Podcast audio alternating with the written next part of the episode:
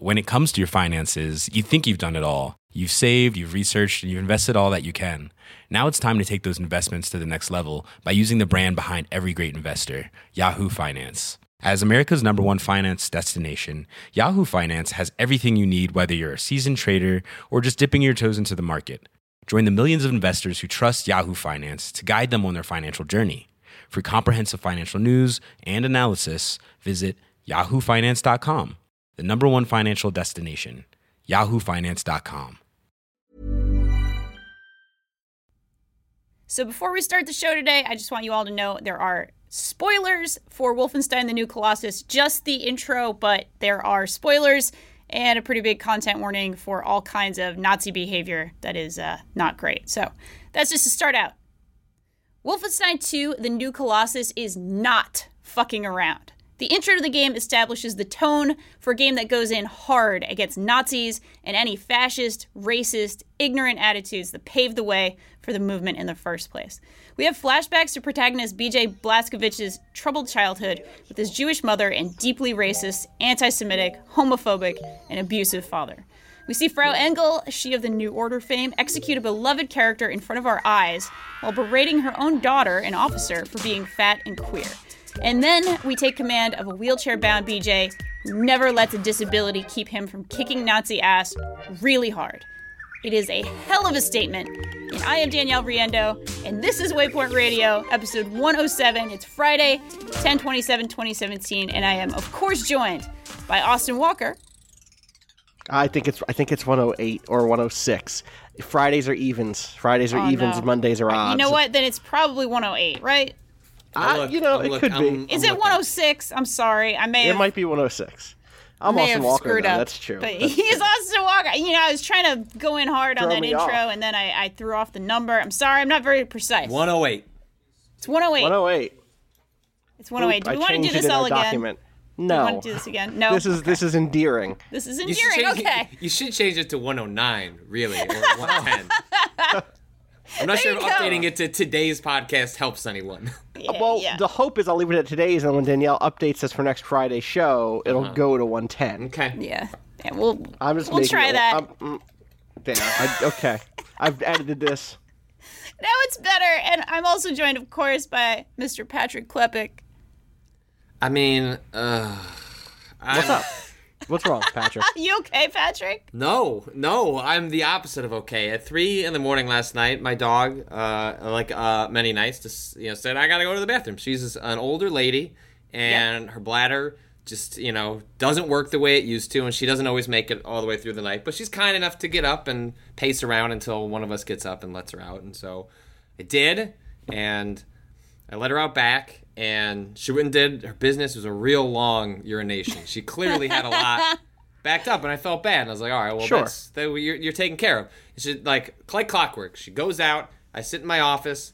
Uh, she comes back in, uh, and this time instead she darted off.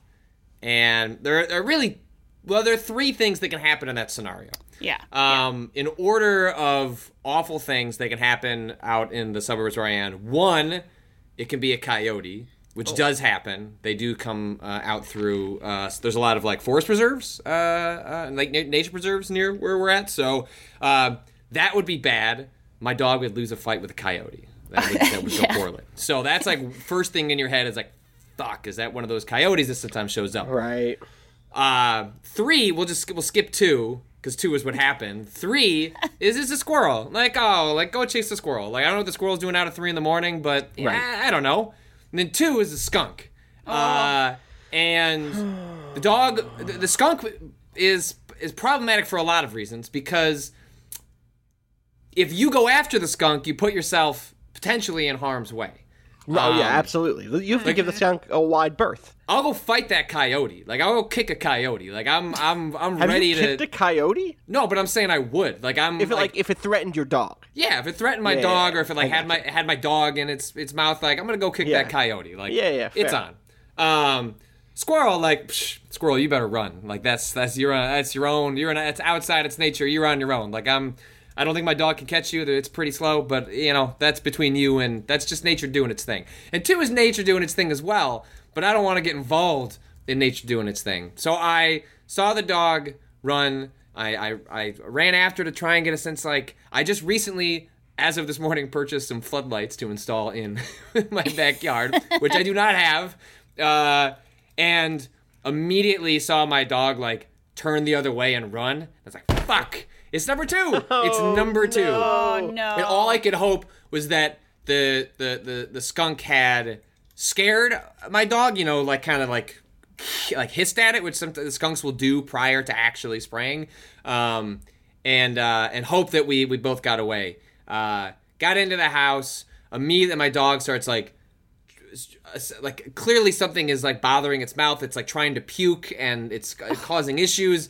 And all of a sudden i hear i just like it hits me like a fucking pile of bricks. It's just like the stench like the smell. My dog goes chasing up the stairs bursting into our bedroom jumping onto the bed. And No. quickly my wife was like what the fuck is going on? I was like ah we got hit by a skunk! And like uh, not i didn't realize i i panicked. I should have grabbed the dog not allowed it to go on the bed because then quickly the skunk spray infected like all of our bedding. I discovered this morning that was like on the mattress. So i'm like rubbing stuff on the mattress hoping that like this didn't this is not turning into like a several thousand dollar uh, uh, error. Um, it's like my wife is grabbing the dog, locking it in the shower, uh, looking up the the concoction you're supposed to use to uh, to clean them, which is not tomato juice. I feel like maybe we've gone over this in the past on a previous podcast. Tomato juice is a myth. The only thing that tomato juice does is overpower the smell of. Oh. so like, Smell the, like tomato instead of smelling like skunk. which is preferable. That's, that's- preferable. Tomato Oh, it smells is okay. It is so. Pref- I so I've had a skunk uh, interaction with my dog before, but we ran away. A skunk and, interaction. so, yeah, it, it, well, it's 'cause it's, there's a, there's a, there's a scale of skunk interactions, and and that one, uh, uh, we got sprayed, but it wasn't really that bad.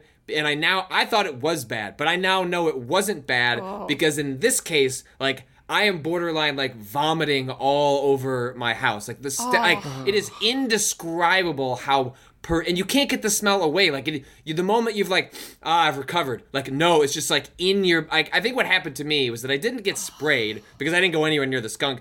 But I was just like within like the area of effect spell that the skunk Oh. cast and I like I just breathed it in. Like so what ended up happening to me was just like my mouth was just full of the skunk stuff. And uh, it's bad. It is God. it is uh, it is hard to impress upon people how bad it is and unless you've gone through it, don't go through it. Don't do it. don't go out of your way. You don't. You don't think. No, no. if there was a way to briefly experience it and then turn it off, I would encourage. Like, there's a lot of things in life that are bad that if I could experience them for like five seconds, like, and then just like back off, I would. But it is not worth experiencing until we've invented the technology to experience.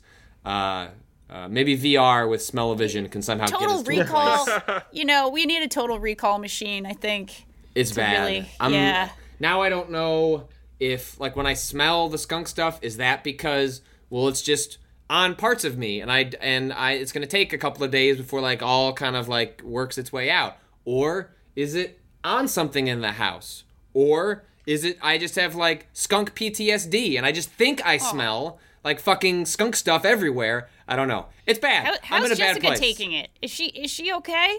Yeah, she's sleeping. We cleaned her ass and then she went underneath a blanket and moved on like nothing fucking happened. The rest of us, unfortunately, have to deal with the consequence of Well, this. I mean, dogs already have such strong senses of smell. Ah. My guess is like it's all Pixel's already smelling all sorts of shit anyway.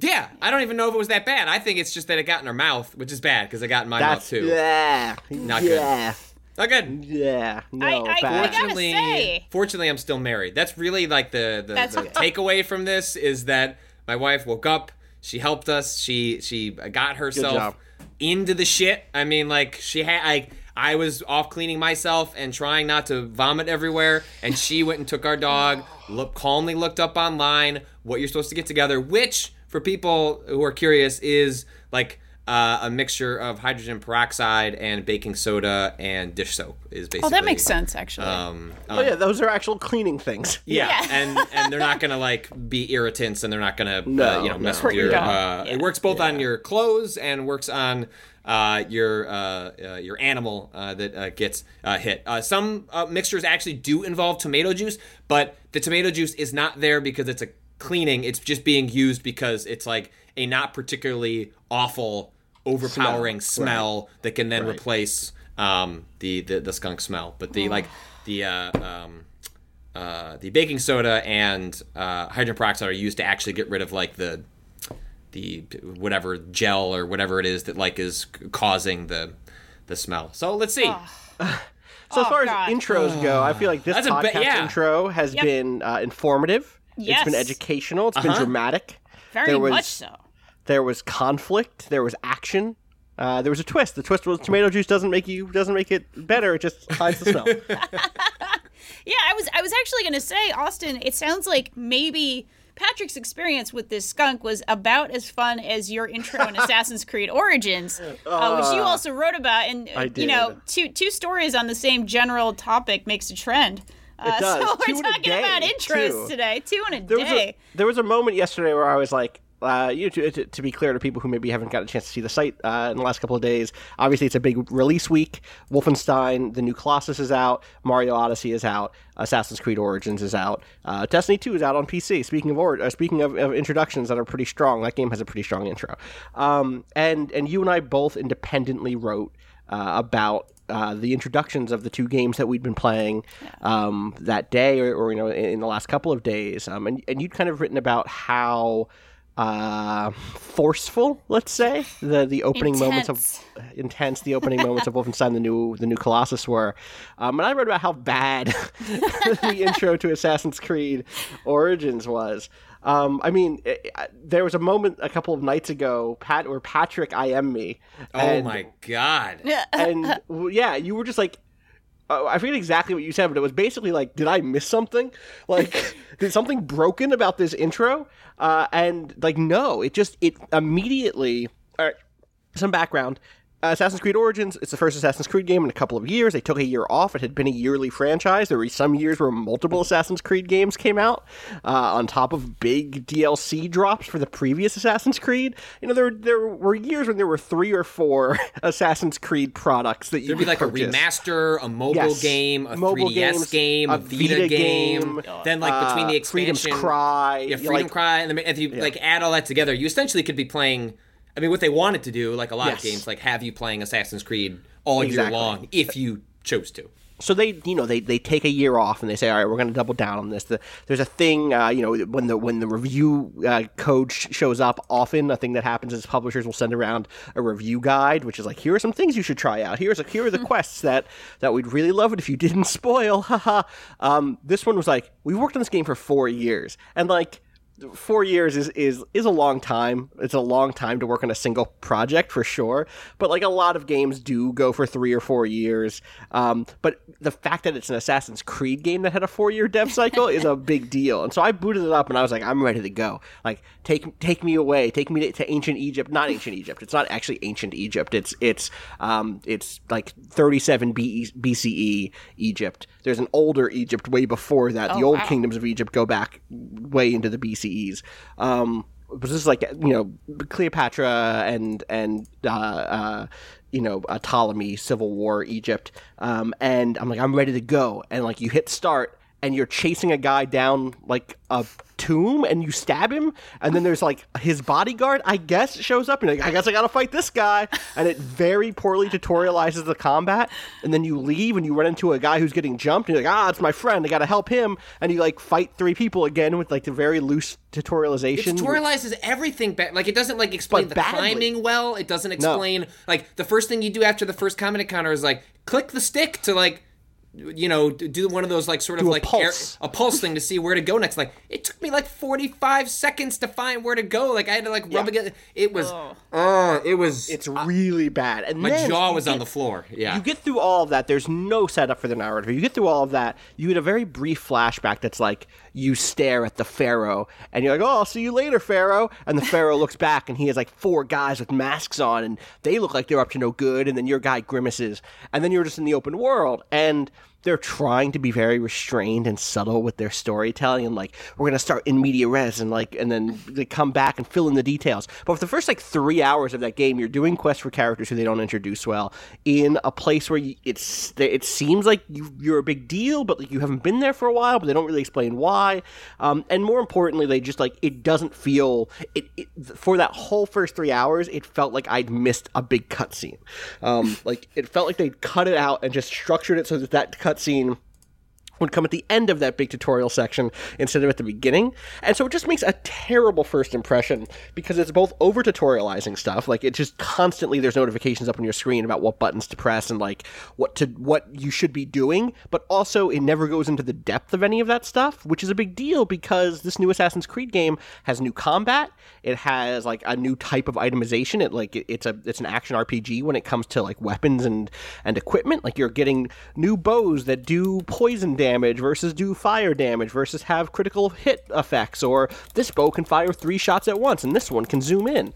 Um, you're getting like all different types of weapons uh, on, on your like your melee side. You're getting you know new outfits and stuff like there, there's a lot to do and to dig into. You know, there's obviously a big skill tree, and it just does a garbage job of tutorializing almost any of it while also making you feel overburdened by the restrictions of this tutorial mode or of this early this kind of early f- first section.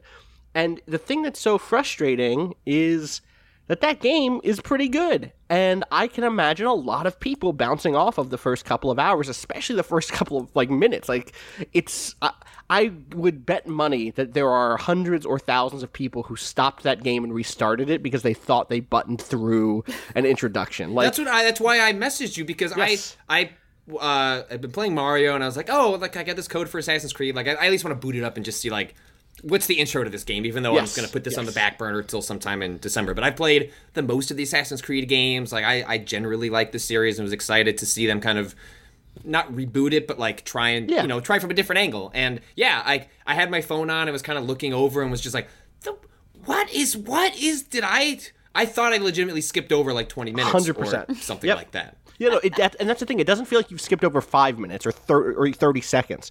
It feels like you've skipped 20 minutes. It feels like you've skipped an entire sequence. Like somehow the game said like, "Hey, like, do you just want to jump into the action?" And I accidentally hit X and was like, "Yeah, let's jump into the action."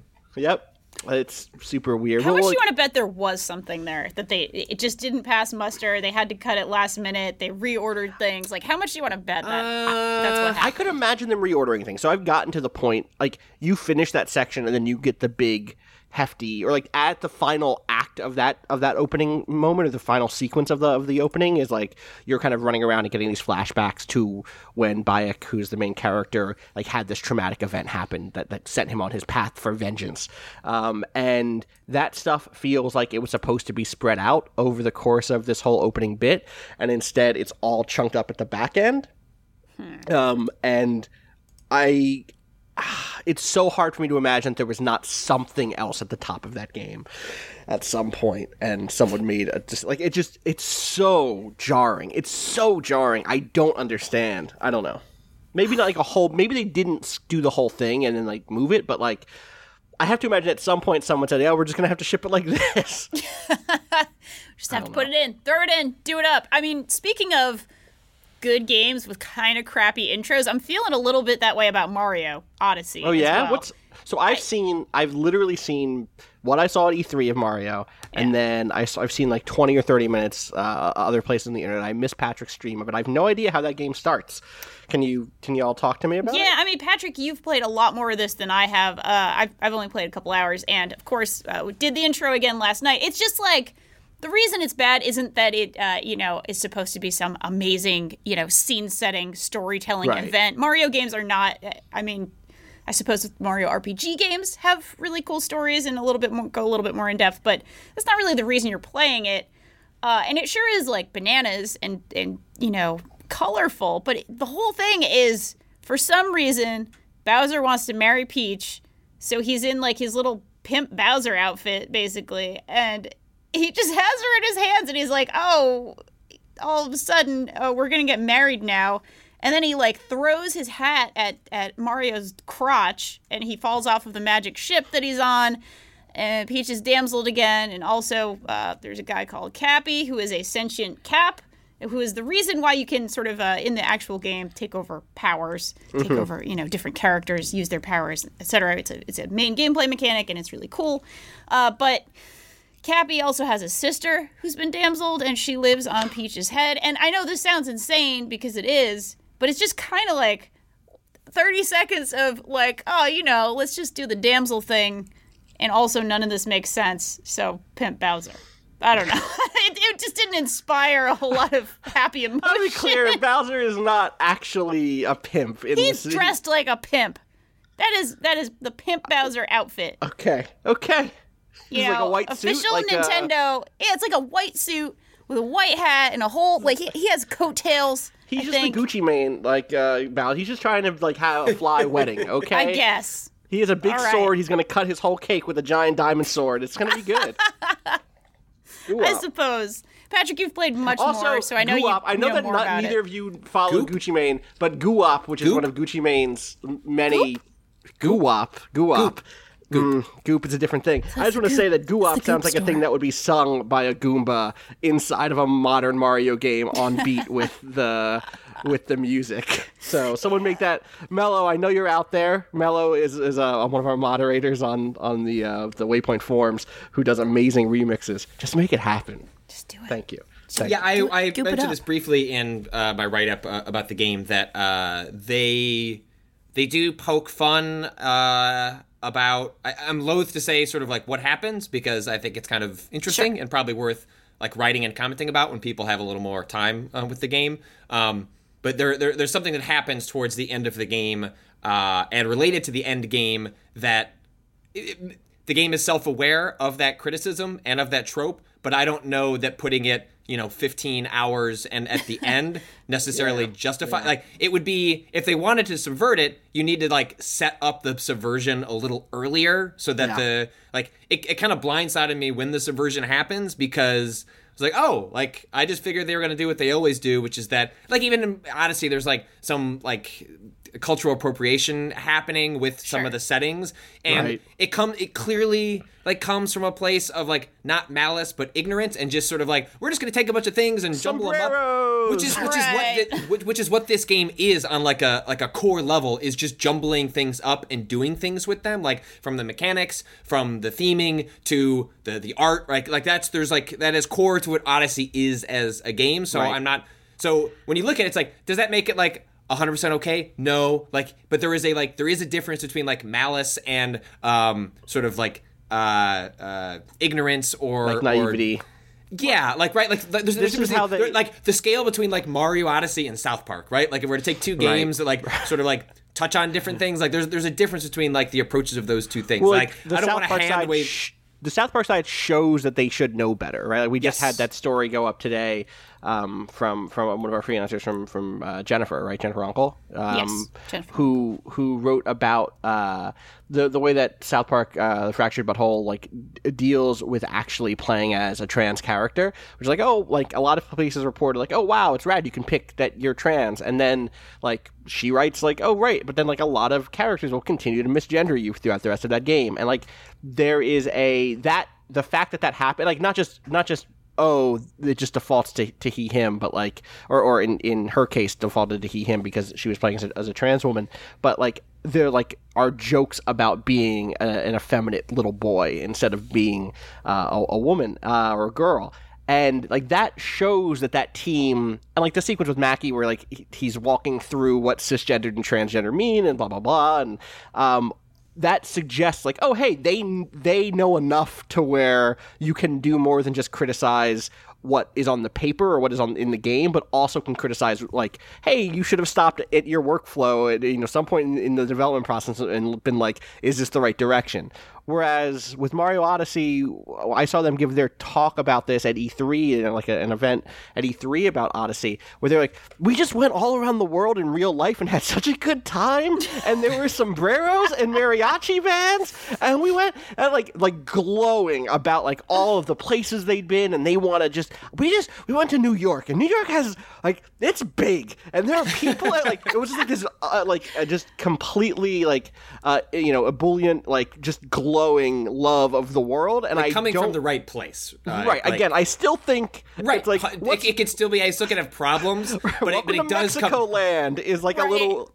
Right. It's not actually called that, but like it, it kind of like mm, It's, okay. it's basically it's, basically Mexico Kingdom. It's yeah. like a collar tug versus a like, all right, you fucking see me after class. Right. Stone and Sure. Parker, we got to talk.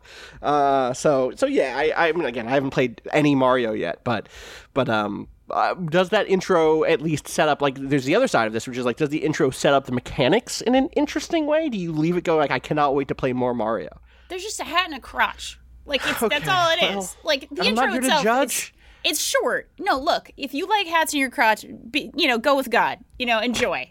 You can have all that you want. It's just, it doesn't really say anything about the game. It's just there's a hat and he's a person. But there's not like an intro area that goes along with that stuff. There is, like, oh, there is, and I think that's a lot- You can do cool stuff. That's a lot better. Like it's Hat Town or something. There's some name for it. I'm Hat sure it's. It is it. It is Hat Town. Okay. No, and I, that's I don't think it is. I was making, I was bullshitting. you can jump. You can also jump and do weird crotch stuff on frogs. There's there's all sorts of stuff that you saw can that. do. Uh, I I think it's a really really cool game, and th- once you're playing it, it's it's pretty strong. It's just that intro, which you know, to be fair, it's like 30 seconds long. It's it's not like belaboring the point or anything. It's not trying to. I don't think it's trying Right. to be the next well- great intro. It's just you know it's it's the damseling that that just sort of annoys me a little bit Yeah. because Peach was playable in the last Mario in the last you know sort of Mario platformer 3D last world, 3D yeah. platformer uh, and so was Rosalina and it was like oh you know maybe they're kind of getting a little bit maybe a tiny bit of the woke gamer you know uh showed up for them uh so I mean I, I'm glad to hear that maybe something is done with it but it just it just tweaks me the wrong way when it feels like oh maybe they're a tiny bit aware of things maybe they're they're gonna kind of go forward a little bit with this Oh, Nintendo! What are you gonna What are you gonna do? I, I this is a very brief aside, but I just want to say two things. One, I'm excited for Animal Crossing uh, Pocket Camper. Sure. Pocket Camp. Pocket Camp. Um, I uh, I watched that video, and that's a game I want to play. I saw some people complaining that you could only get fruit from trees once every three hours. And motherfucker, have you played Animal Crossing? Yeah. You get fruit from trees once a day, my dude. Like you cannot. Hmm. Hmm. Anyway, second thing is also Nintendo related. I so I I, I played and beat Wolfenstein uh, the new Colossus. We'll talk a little bit about that because that has a hell of an intro also, and, and I know we want to talk generally about what intros are and, and like what what role they serve. Um, but I, this is like the literal opposite of it, which is after playing Wolfenstein the new Colossus yesterday, but I've been playing a lot of Assassin's Creed. I've been playing a lot of Mordor or uh, Shadow of War because I'm writing about that.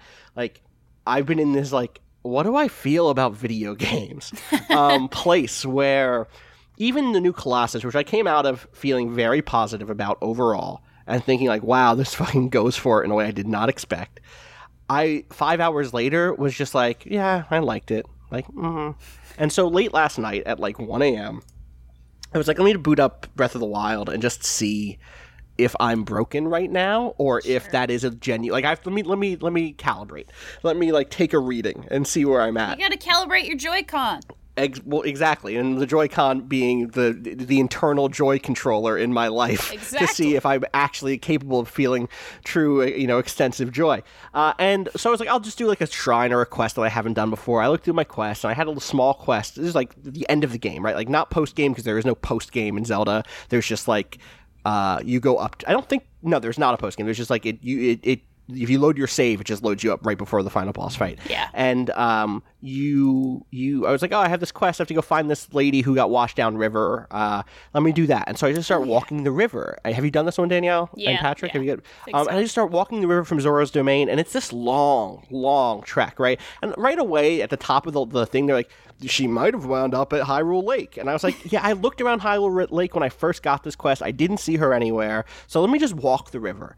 And then three hours or two and a half hours disappeared, and I just like did so many little quests I had missed, and did a couple of shrines. I found a new stable that I'd never found before. Oh, that's such a and good like feeling. Like just two hours disappeared in a blink and like i just fucking love that game so much and it has the opposite of, of a really good ending but in a positive way or a really good uh, intro which is like the end game of that game is just still so dense with magic and like things that you can do even after you've filled up all of the meters and gotten your your master sword and put together you know all the heart heart containers or whatever you need like you're you still have so much to do and explore and just like sit in that space and feel good.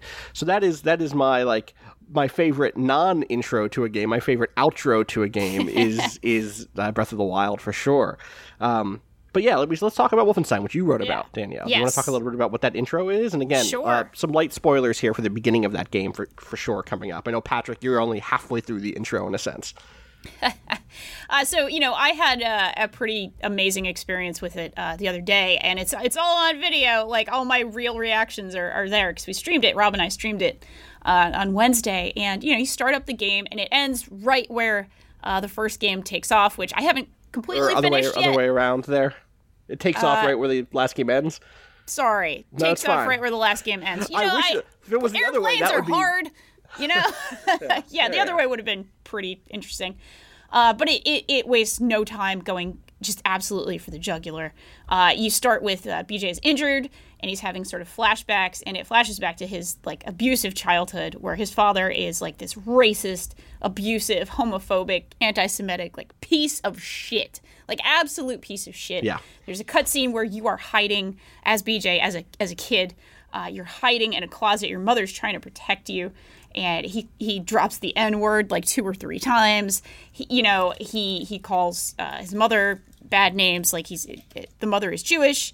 Uh, which also is like confirmation that BJ is Jewish. I know that was kind of a thing for a while. That like, oh, he probably he's a, probably a Jewish dude, but it wasn't necessarily super spelled out. But now, yes, Yeah. it is. Like, there's nothing I think that's it was it was made about this. explicit in the uh, in the new order, but it was an open question during the earlier Wolfenstein. I believe this is because I remember uh, Gotcha. looking into this. Yeah. I believe it was the case that it was impl- like just implied that he was had a Jewish heritage in Yeah. previous Wolfenstein games, but it wasn't because the story wasn't very important. Um, and- Sure. but then it was made But- uh, ex- yeah. you know, sort of explicit. Gotcha. In, well, like in the, new last game. order the new order like explicitly digs into it as a sense of uh, dramatic and comedic irony of like Mm-hmm. these sequences where these nazis are like oh what beautiful aryan features you have Right, and like yeah. you Right, right. motherfuckers you bullshit artists like you terrible genociders um it, it's just that that stuff was really good but but the thing that i like about this intro and we'll we'll you know, I, I'm going to get into this probably in the piece that I'm trying to write about it today, and and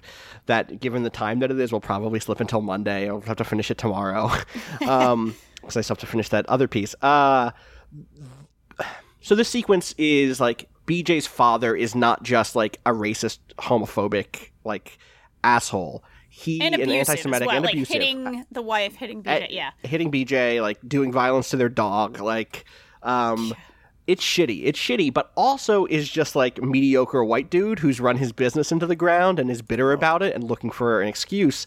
And the thing that I actually like about it is not that that is like their fucking law. Anybody who's ever said that that game doesn't have a politics or like that game isn't trying to make a political message is uh, Pete Hines. Like I know you said you hate Nazis, which is good. I'm glad that you said all that shit. You also said that you're you're not sending any uh, specific political message. This game has a deep and very obvious political message right now, uh, which people will get to as they play through that game. Um, I'm not going to talk about, but one of them, you know, obviously up top is like this notion of like the the bitter like deplorable, uh, quote unquote, who is like something, some uh, a sort of uh, figure. Um, a kind of com- uh, not component. What's the a composite figure that we've spoken about in, in political reporting and, and in political conversation and analysis for the last couple of years with the rise of Trump. This like lower middle class, working class white v- voter who people theorized were the base of Trump's party or Trump's you know voting bloc. Even though if you look at the statistics, what's revealed is in fact that lots of middle class, upper class, uh, college educated, 100 k plus making uh, white folks voted for Trump. Um, what you so like one they're already digging into that but the thing that i actually think works here the thing that i think actually works both here and throughout the game is it is almost easier to position BJ Blazkowicz as a Jewish American hero who takes down the Nazi war machine. What this game does is here in the intro and then in a few other key parts, key places, makes BJ complicit in his whiteness, and it makes it clear that he can't. His the fact that he is Jewish is important and is uh, a compelling part of why he does what he does. Um, but it's interesting to make him confront his father as a symbol of his ability to pass in spaces that people of color can't pass in. His maleness as a as a as a character who is who is big and bulky and an action hero and is feared in ways that women are not feared in this game. Uh, in the same way, despite being just as as heroic and just as c- committed to Nazi killing as he is. Um, Yeah.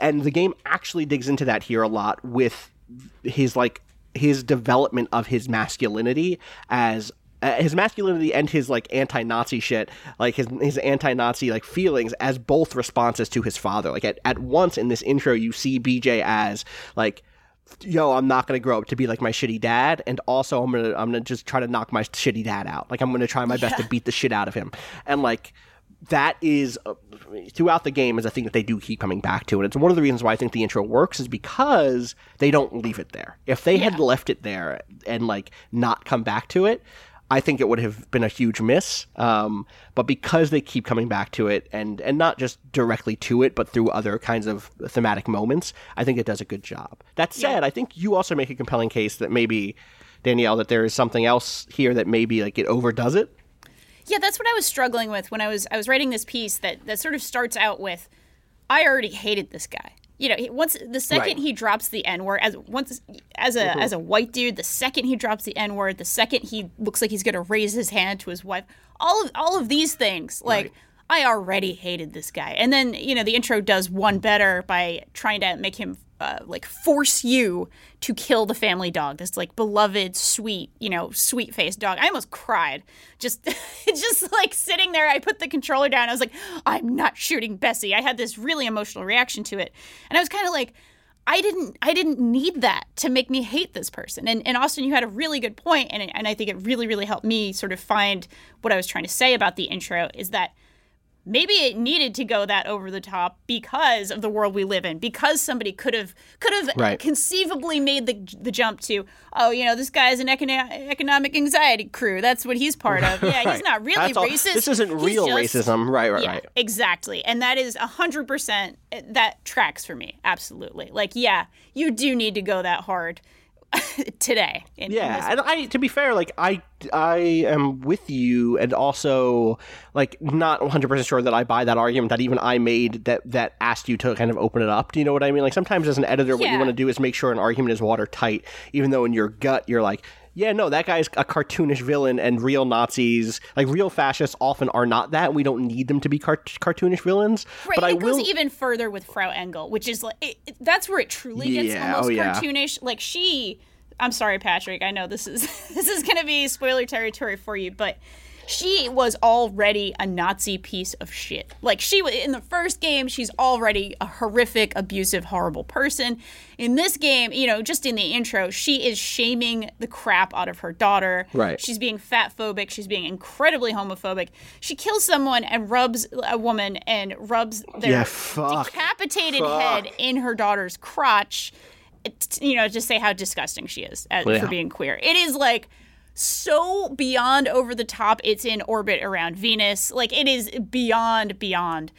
Uh, so so that is where maybe it goes like a little too far. I already Well, and that's her. the stuff where I already wanted her to die. you right. know? That's the stuff where I feel like it does show that this game was being made two years ago, two and a half Right. years ago, where it's like, oh, we need, we can have these cartoonish supervillains. Um, and there are other moments like that in this game, for sure. um, but without getting too deep into it, there are also other moments where, like, no, Nazis are people. Like there's a, I, I don't want to give any more context, but there's a, there's a, a, an exchange that is just like somebody says, "Oh, they're monsters," and someone is like, "Nah, they're men," and like means it, and it's like they're people. Like they're not. It's not that these that that Nazis are actually monsters. It's that these are people who have convinced themselves or been convinced or have decided to do terrible, inhumane things. Uh, but it's important to remember that they're humans first. And like that is not because we should respect them, but because we should not uh, give them the and this is in line with your argument, right? Give them the protection of, of making them monsters instead of people. If some if someone's a monster, then like they're not. If someone's a wild dog, if you know, if, if a wild dog raised in the, if a wolf kills me, like I don't I don't blame the wolf, right? Like this is the the scorpion and the frog, right? Like it's it's in the scorpion's nature to kill the frog.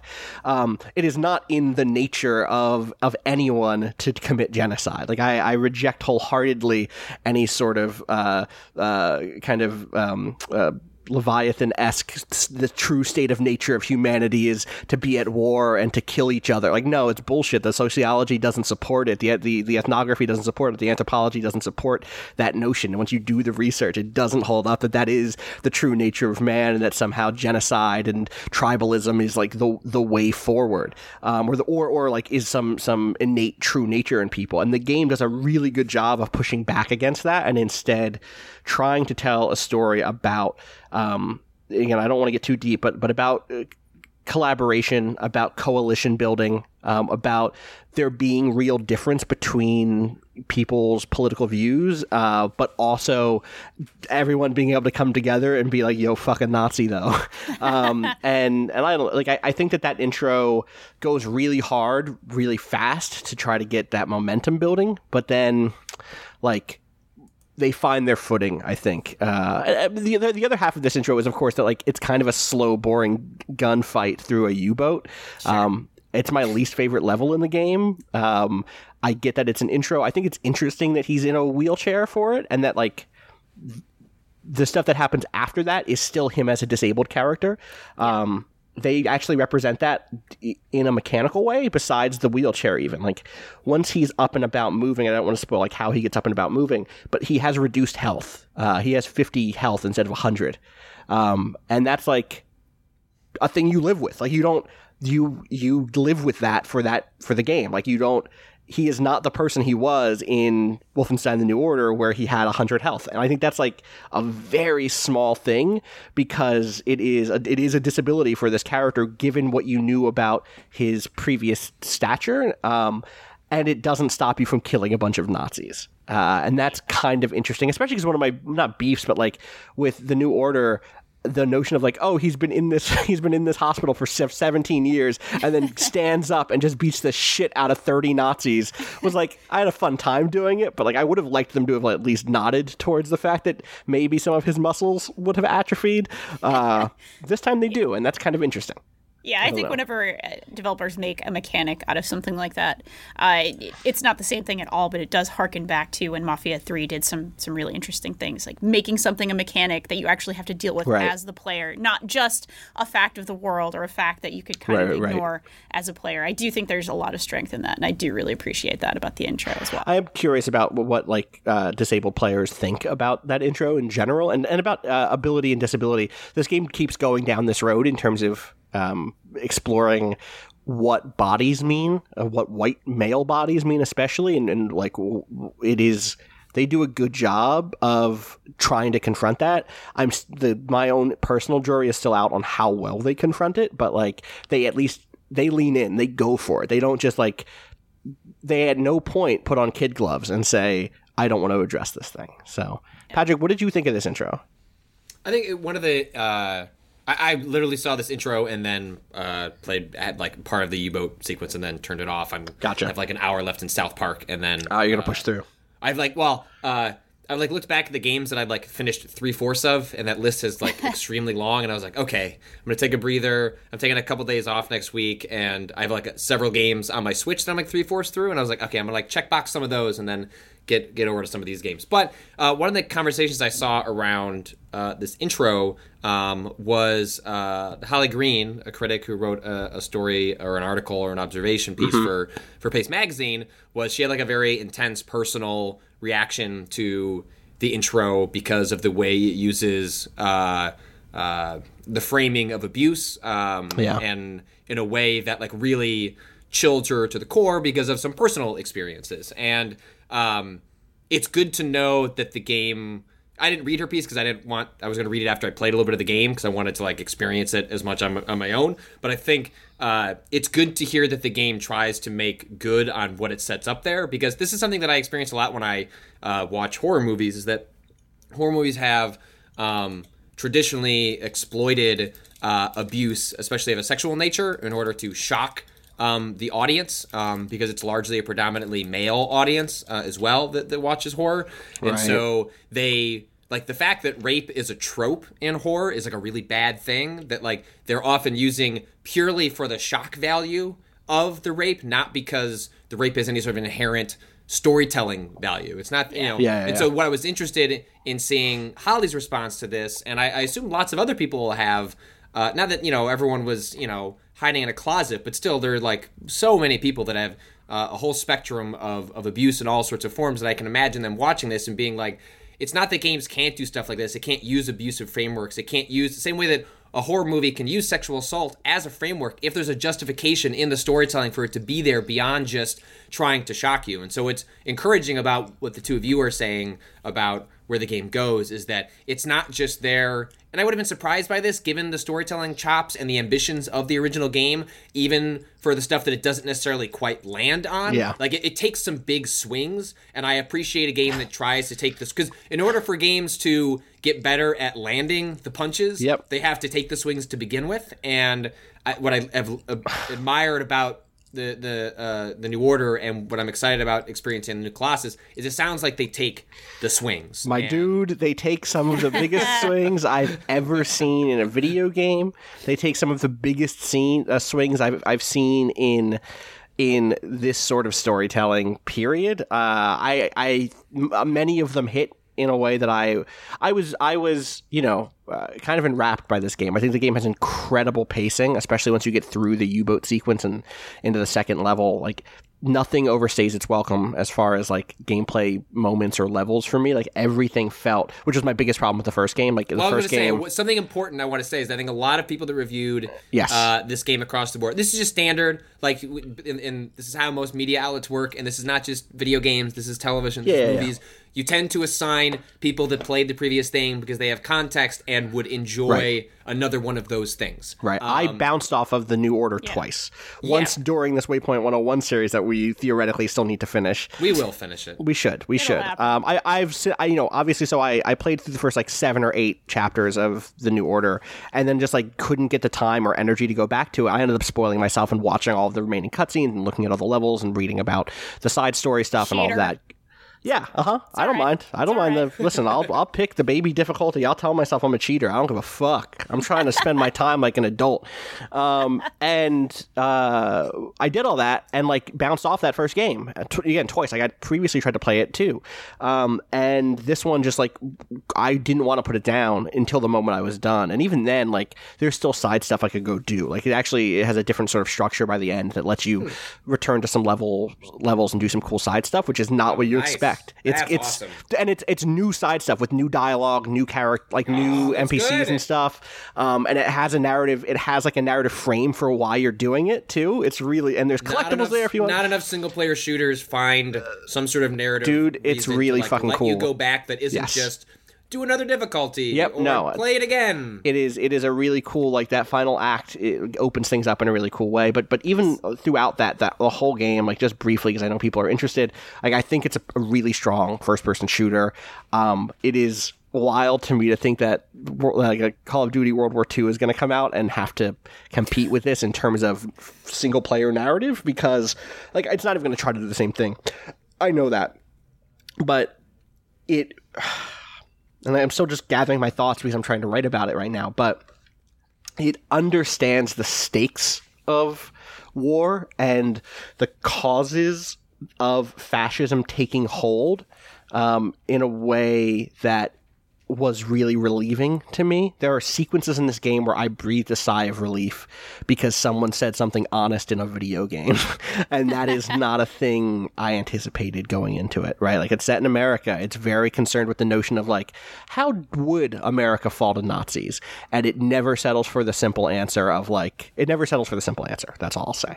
Yeah. Um, and it, Yeah. I, yeah, just play this fucking game. Um, not my favorite of the year. Like I, again, five hours after I beat it, I was like, all right, I'm done with it. Moving on. Like it'll be in my top ten probably. It'll probably be in the top half of my top ten if I'm guessing, depending as I as I go through and and re think about games like Nier. Uh, um, but uh, but yeah, it's it's it is something pretty special, and I hope people find the time. It's also I beat it in like 12 hours. Like again, lots of side stuff, but very well paced. Lots of cool levels. You move from level to level very smoothly, and um, lots of great characterization. Also a cool hub. Ugh, all right, I'm gonna stop talking about it. We'll talk more about it on Monday once, once people I'm, play I'm really more of it. glad you're you're so excited about it. I have to say, and, and as we've been sitting here talking about it, we're we're going to take a, an ad break in, in just a second. But something I've sort of realized and sort of crystallized for myself, listening to you talk a bit about it, and and also with that context from the Holly Green piece, how much it's conflating abusers with like so, the sort of oh run of the mill abuse, and you know quote mm-hmm. unquote. Abuse that you could find in any domestic setting on any day, uh, conflating that with the kinds of things that can create fascism, can create Nazis, can create all these It's- horrible things in our world. And I, I Yeah. like that parallel. It's it not, doesn't draw one to saying, one. It Right, doesn't draw the one to one. that. But it But- does it does suggest, even just in that intro, Yeah. that there is there are people who benefit from fascism. There are people who the world becomes easier for them when you are not just fascism, right? But like this very specific sense of white Christian male dominance. Um, uh, you know, straight also, right? Like very again, there's a lot of Able-bodied, straight, able-bod- right, exactly. not fat. Like whole, it literally yeah. does go through all of those. Places, Oh, or at least and then and then a thing that I like about it too is just like the characters on that on your side are also not in agreement about a lot of stuff and it and except for this one big thing which is like yo fuck nazis. And and it is an easy thing to get behind right now especially. Um, we are 77 days since heather heyer was was killed in charlottesville. Like i checked out last night. Um, that is not a lot of time since a since a fascist killed a, a protester in our country and even um, less since they tried to last. Right, exactly, The exactly. shooting with the attempted what, shootings, yes, ago? Shoot- like ju- very Yeah. recently, exactly. Like, yeah, I don't know. I'm gonna I'm gonna not just speak the, the notes that I'm trying to write this piece with, but but Sure. my brain is all over the place right now. We should take that break that you were talking All about, right, Danielle. yeah. We're going to take a very quick break for an ad, and then we'll be right back to interrogate other good intros. When it comes to your finances, you think you've done it all. You've saved, you've researched, and you've invested all that you can. Now it's time to take those investments to the next level by using the brand behind every great investor, Yahoo Finance. As America's number one finance destination, Yahoo Finance has everything you need, whether you're a seasoned trader or just dipping your toes into the market. Join the millions of investors who trust Yahoo Finance to guide them on their financial journey. For comprehensive financial news and analysis, visit yahoofinance.com, the number one financial destination, yahoofinance.com. Okay, cool. So I think Maybe the ad played there. We don't know. We're doing Yeah. our best. If the really ad didn't, if the ad didn't play in that break, trust us. We know we are in contact with the trying. company that does the weird podcast pro- program programmatic ad placement. Uh, you do not need to let us know that it. I mean, do let- mm, let us know if it was in the wrong place again. of two but no, months, yeah. We, Exactly. but we apologize. exactly. But just but know that we know. Yes. We're just sorry for all of it, but we're not sorry about intros that we like. And I, I want to broaden it out to what makes a memorable, good intro for for both of you, and what uh, if you have a couple of. I have like three good examples. I was racking my brain for like other really good intros that really I- set a tone, set a place. You're but putting let's me on the spot talk. here. You gave yourself Well, time I to got come you up guys- with a good intro. Uh, I I, got saying y'all. first we should talk about what makes a memorable intro, or what makes a good intro. What makes something that actually sticks in your brain? What is sticky about a good intro? Um, I you know I, they kind of go in two different directions for me, Danielle. One is one is just like a narrative, like boom bap, like a little bit of like a bombastic, like we're in it now. We're going hard. Like things are things are really intense. Uh, things are, are explosive. Like lots of like. Um, so I made this tweet. I made the tweet that was getting ready to record today's Waypoint Radio. Our topic is game introductions. What are your standouts? Love them or hate them? 350 replies later. It turns out lots of people have feelings about this. Uh, one of the ones that came up a bunch were the Saints Row intros, um, or in general intros like that, which were like. This isn't what the bulk of the game looks like, but they are like Saints Row three and four especially just like out of the gate high energy. It's huge- tone setting. It's tone setting exactly, and so like tone set is one of the things that they, that that a lot of people like landed at. Um, another one that is a big tone setting thing, or another two are Half Life's intro, which is like this incredible tone setting, like s- solitude on this train, walking through the the opening area of Black Mesa, kind of meeting all the scientists, like this air of this this ominous mystery of like what is when is when are things gonna like jump off, and then Mass Effect two. Which Yeah. has this like incredible intro, um, very fairly short, but like everything is falling apart and everything you you're walking through spaces that you know that you're familiar with if you played the first game and it's all wrong everything is wrong and everyone is hurt and falling away and it's like again like really good tone setting a really good tone piece uh, totally agree. I, I, for me, it's a lot of it is. I, I know people have said Last of Us in here, and I think Last of Us is a good example of like it's almost. uh It's just in the way that it's it's taking a whole lot of horror tropes and is taking a whole lot of you know Yeah. game dad tropes. So it's not exactly the most original of these that I would have, but I do think it does an amazing job uh, setting a very sad tone, a very helpless tone, and a very just evocative and emotional tone in general. That's that's one of them for me for sure. And I know that's that's it comes up a bunch in uh, in this thread here, but one that actually I, I really think is a fantastic intro. Um, that it's not bombastic at all, at least not at the beginning. But Alien Isolation starts with a very understated. Uh, Right. kind of moment where the main character, uh, so if, you know, the the general gist is that you're playing the daughter of Ripley, and all she wants in the world is some closure on whatever the hell happened to her mother, and she's just sort of working on a ship or something. She's a mechanic, she's an engineer, just like her mom and an, and one of her android buddies kind of comes in and and says, you know, there's a hint of knowing what happened to your mom. Do you want to go on this mission?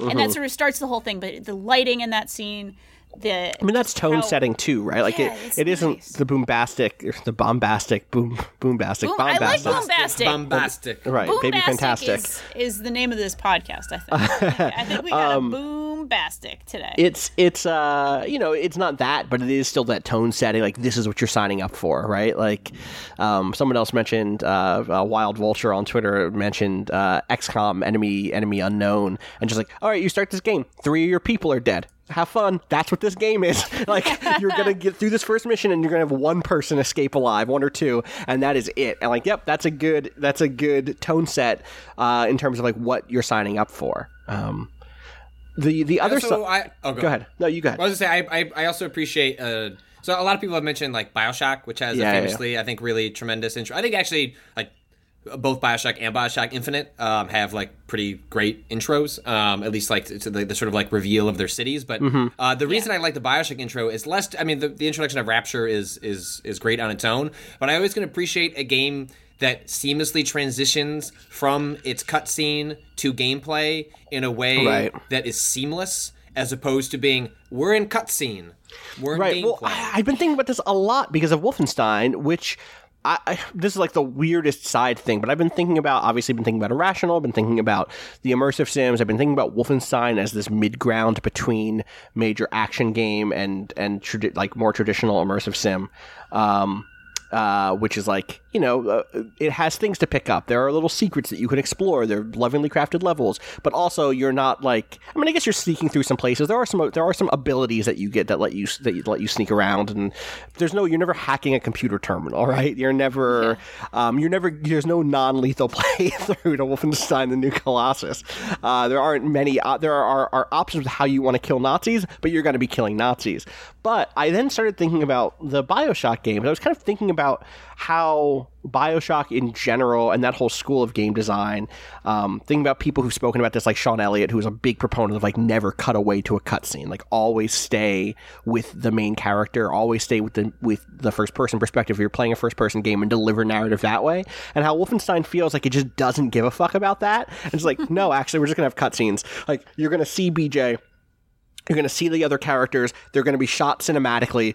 We believe in cutscenes. Um, and it's weird because I I am with you, Patrick, in that I love when a game does that transition from cutscene into main gameplay like seamlessly. Um, even when that's like the camera then pulls down into position and now you're in third person or whatever instead of like the cool cinematic angle. Um, but Wolfenstein has made me think about the value of cutscenes specifically. Like the value of seeing BJ's whole body in certain scenes is so undeniable that like I'm so glad that the game did. It is in first person for some key stuff. Like some, there is storytelling in, in first person, but it doesn't. It does leave that first person perspective when it's very important. Um, and I, I, I applaud that that they just said like, you know, I know a lot of people want to be Half Life. We don't quite want to be Half Life. We want to be the game that lets you see like everything sometimes. So, so just, just that note there for sure.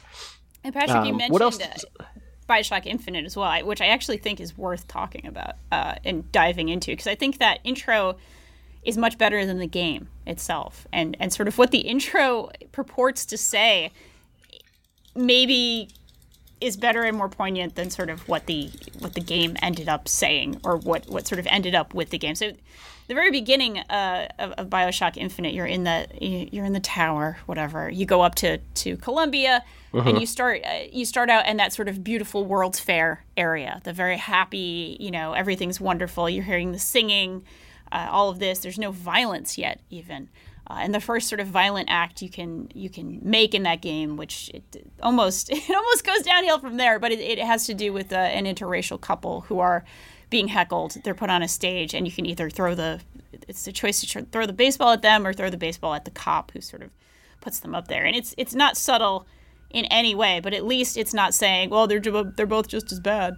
You know, it's not uh, it's not going down that road at all. And it is it is really interesting to me how the game has gone from sort of that intro and, and what it, it seems to be saying, or at least what it seems to be wanting to say, versus what the thesis of that game actually became uh, once you twist yeah. all the way uh, towards the end of it. Yeah, it's pretty clear that like everyone here is bad. I, it was one of the things that like fresh not everyone every white person who is living in colombia and like is happy about the current state yeah. of racial politics there yes. is shitty and is complicit um, it was interesting because at the time there was this response that came from uh, a lot of white critics who who were turned off by the game's violence. Um, uh, who wrote things like uh, there was this the piece from Kirk uh, over at, at Kotaku. I love Kirk's writing, but there was this piece that he wrote where he's like, you know, uh, and you can just walk around drinking it in, and you're eating all kinds of candy and hot dogs, and there's this amazing carnival tutorial section where you can launch magic at a hidden devil, and there are posters, so many posters, posters everywhere.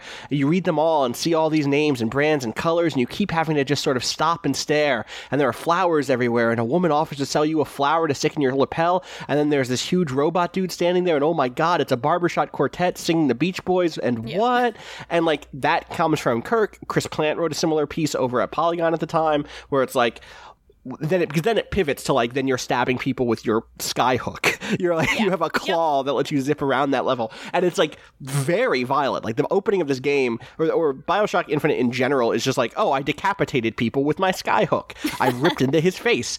Um, it is like it goes all in on that side of things hours for hours and hours and hours until suddenly you're also doing that to the black revolutionaries exactly. who are trying to overturn the the shitty oppressive society um, but the thing that like at the time, I remember being like, I don't want to walk around this fucking shitty racist utopia. Like yep. this place sucks. Like I'm not soaking it in, my guy. Like I am I feel terrible because I know if I was there, like I wouldn't be there. I'd be in the I would be, you know, cleaning the floors or up on a stage about to get pelted by baseballs. I especially because I'm half black. Like I'm I am I am the great fear of white supremacy. A black dude and a white woman got together uh oh, like and and so like there was this response to me at the time. It was like that intro is really good because I cannot wait to fucking blow this place up. Um, and the big problem with me wasn't, and I do think there's a violent. To be clear, I also did. There were moments where I was like, "You, like I can't believe how bloody this game just got."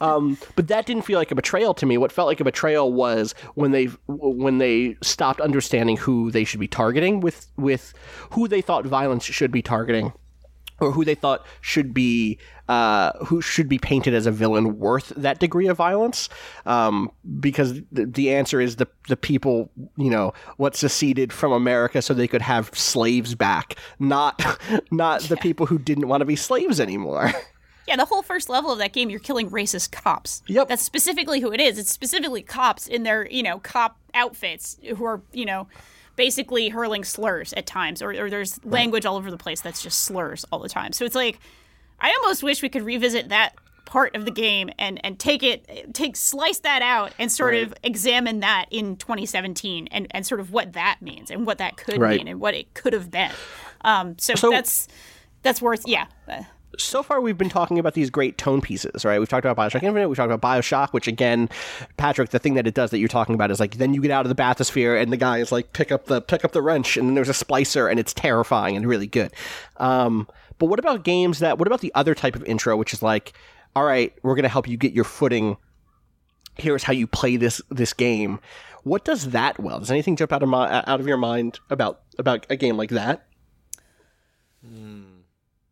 I'm gonna say Prey I, I think it does do that really well. You're you're learning all about that world sort of right at the beginning, uh, even though it's it's it's not the real world.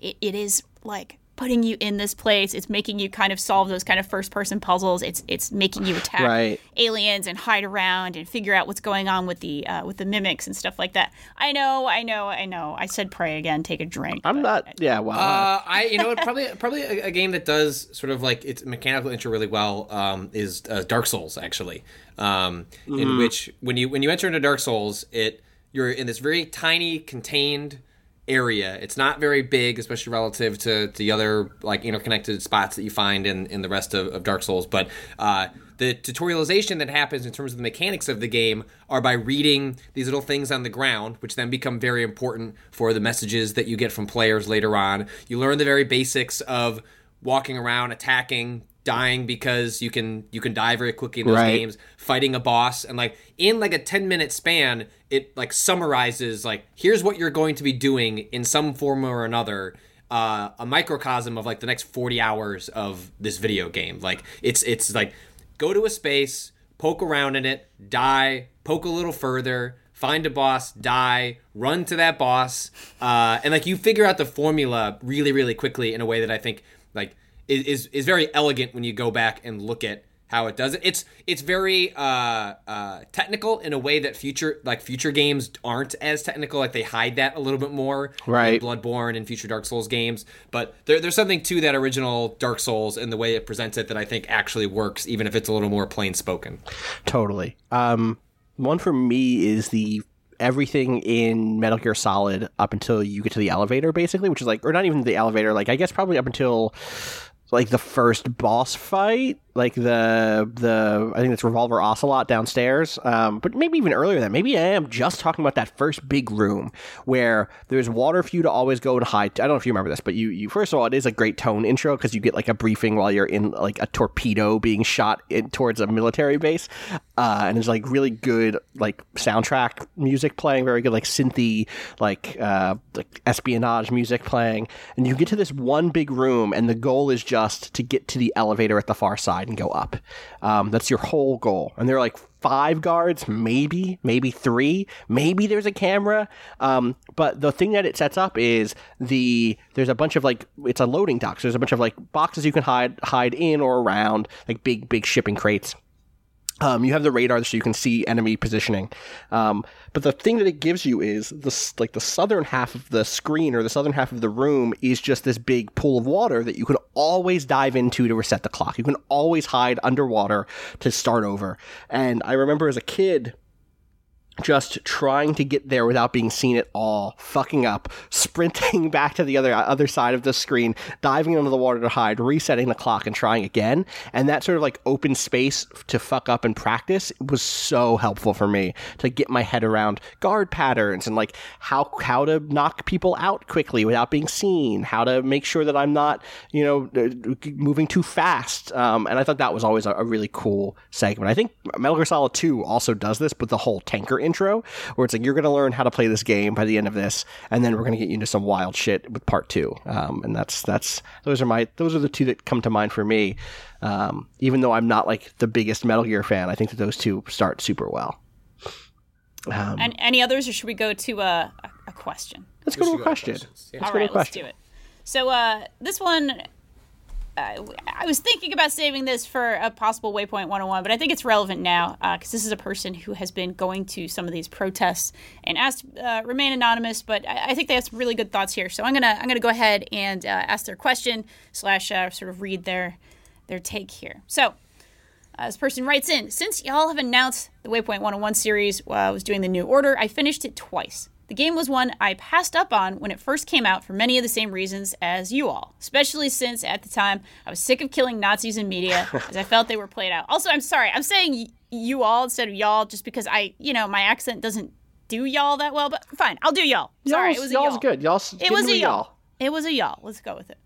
The thing that stuck out to me uh, the most uh, about the first game is how well it actually mirrors how I fe- uh, how I view the left growing up in America.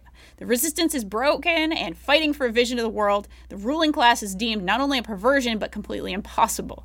The empire has won, and it's up to the rest of us to find out how to survive within it. The game doesn't even end in a hopeful way, uh, just as the left was fairly hopeless in 2014. This brings me to the second game, uh, which, if it is half as promising as it looks, then I am 100% on board.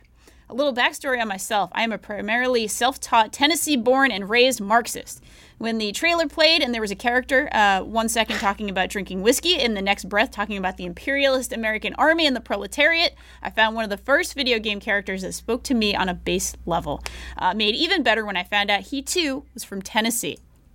Well, I know the game will mirror the horror of the rise of fascism in America, arguably too well, since I am holding off on buying the game until after Saturday, a day I will sp- I will spend actually fighting off Nazis from where my parents met and not far from where I grew up.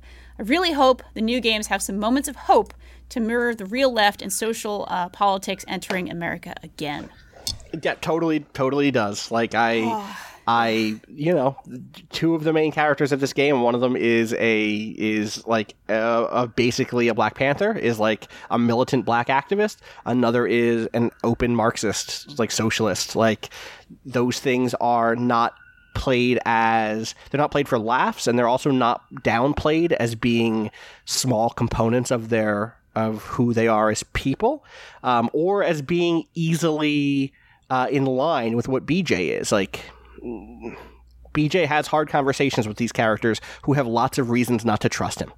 Like, BJ Blazkowicz is a fucking Marine. He's he's part of the establishment, and yeah, he wants to kill some Nazis, but like, where were you when we were fucking marching for civil rights? Uh, nowhere, and that is like a thing the game contends with.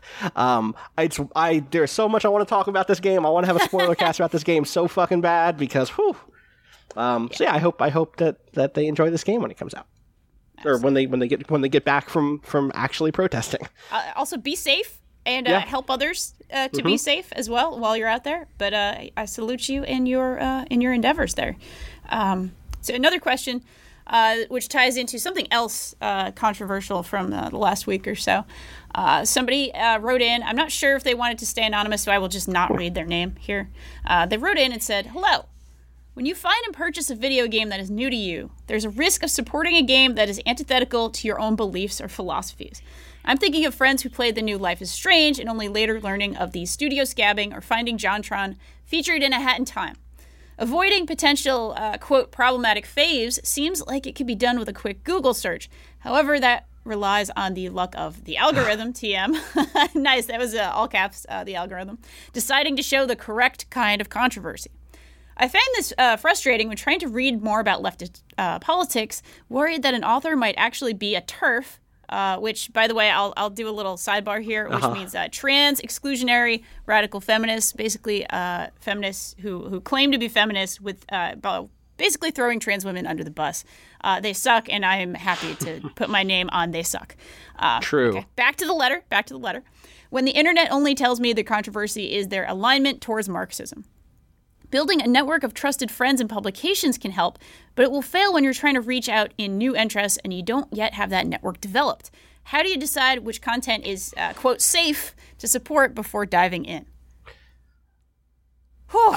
Okay. Yeah, I, I, you know, I think I think doing that research helps a lot, right? Like um, having a network of people who are also interested in that space, um, and who are aware of, of the same sorts of kind of political interests that you have uh, is important, um, because that can help you like know where you're about to send your money. Like I didn't know shit about JonTron being in that game until friends of mine were like, "Yo, JonTron's in this game." Uh, also, weird full disclosure: there's also like two friends at the table references in in a Hat in Time, so like put that out there. Like, I haven't played that game. I'm not going to play that game. Um, like it sucks that they left JonTron in, and sucks more that like some of the stuff that I've heard about the development history of that game seems seems rough. I don't know enough to speak defin- definitively on it, but like it, it, it, seems like it was a mess uh, in in ways that left a lot of people um, uh, in, in, negative positions. Um, but like doing that research is the best thing that you can do and and you're gonna miss sometimes like it happens like, and the key is being vigilant and and continuing to be vigilant even after you fuck up. Um, and also to go out of your way to support stuff that you know comes from people you want to support, right? Like, I play a lot of AAA video games. It's our job. And lots of people play AAA video games. It's like one of the weird di- distinguishing factors, I think, about gaming compared to other um, media right now is that when I ask my independent musician friends, like, what are their favorite albums of the year, I tend to have heard about two or three of their top 10, you know? Uh, and the rest are like, I've never heard of that. That sounds dope. I'll go listen to that. When I ask my independent game developer development friends, like, what, do, what are you playing these days? They're like, oh, Wolfenstein and Dark Souls and, and like other big budget AAA. Oh, I'm, playing. you know, I'm, can't wait to play Mario. Everyone wants to play Mario. That's like, if all of your like hipster indie music friends all wanted to listen to the new Taylor Swift, like that is what it is. Like Mario is as poppy as pop games get, um, but it's also important and is developing new ideas and like in, in terms of gameplay mechanics and triple games are different in that way for at least this moment. So so I have to cover and I want to cover big AAA games, but also it is it is the case that I do my best to go outside of that play experience and go play things like I mentioned uh, Dujanah recently by Jack Jack King Spooner, Jack Spooner King Jack. Hmm. hmm. I think King Spooner.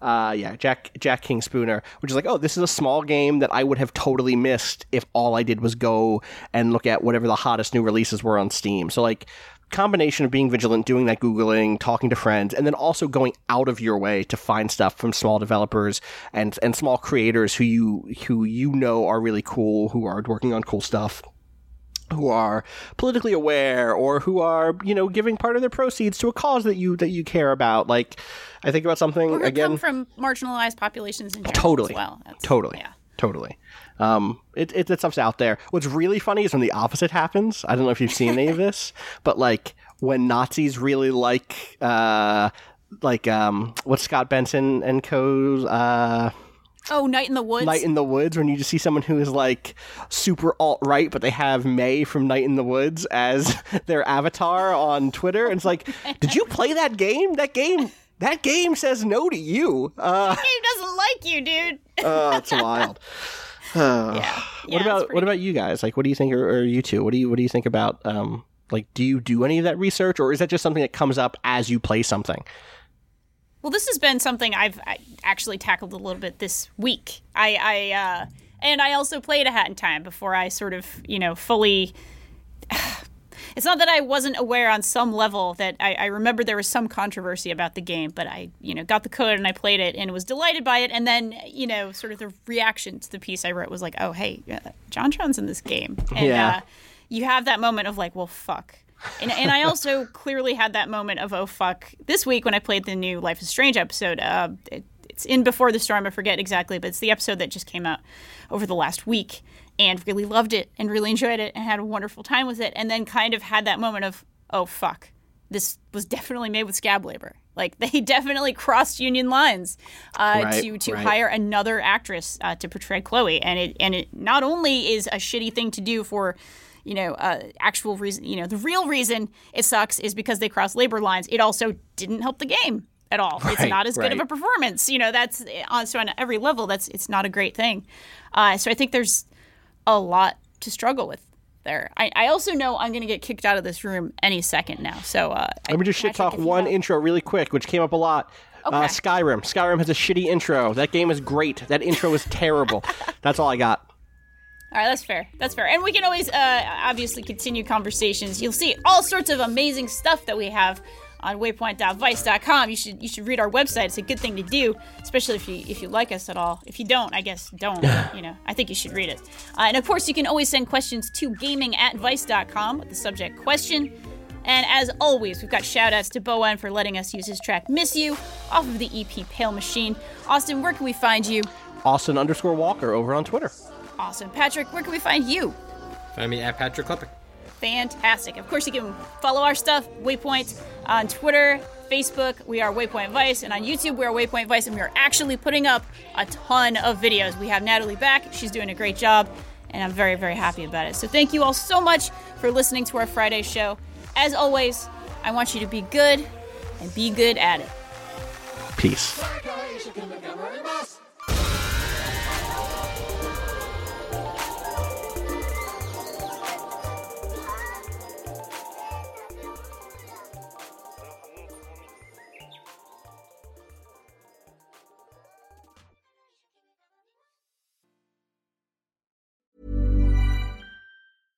When it comes to your finances, you think you've done it all. You've saved, you've researched, and you've invested all that you can.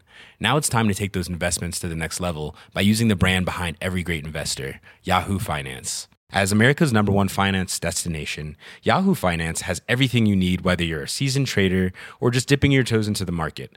Join the millions of investors who trust Yahoo Finance to guide them on their financial journey. For comprehensive financial news and analysis, visit yahoofinance.com, the number one financial destination, yahoofinance.com.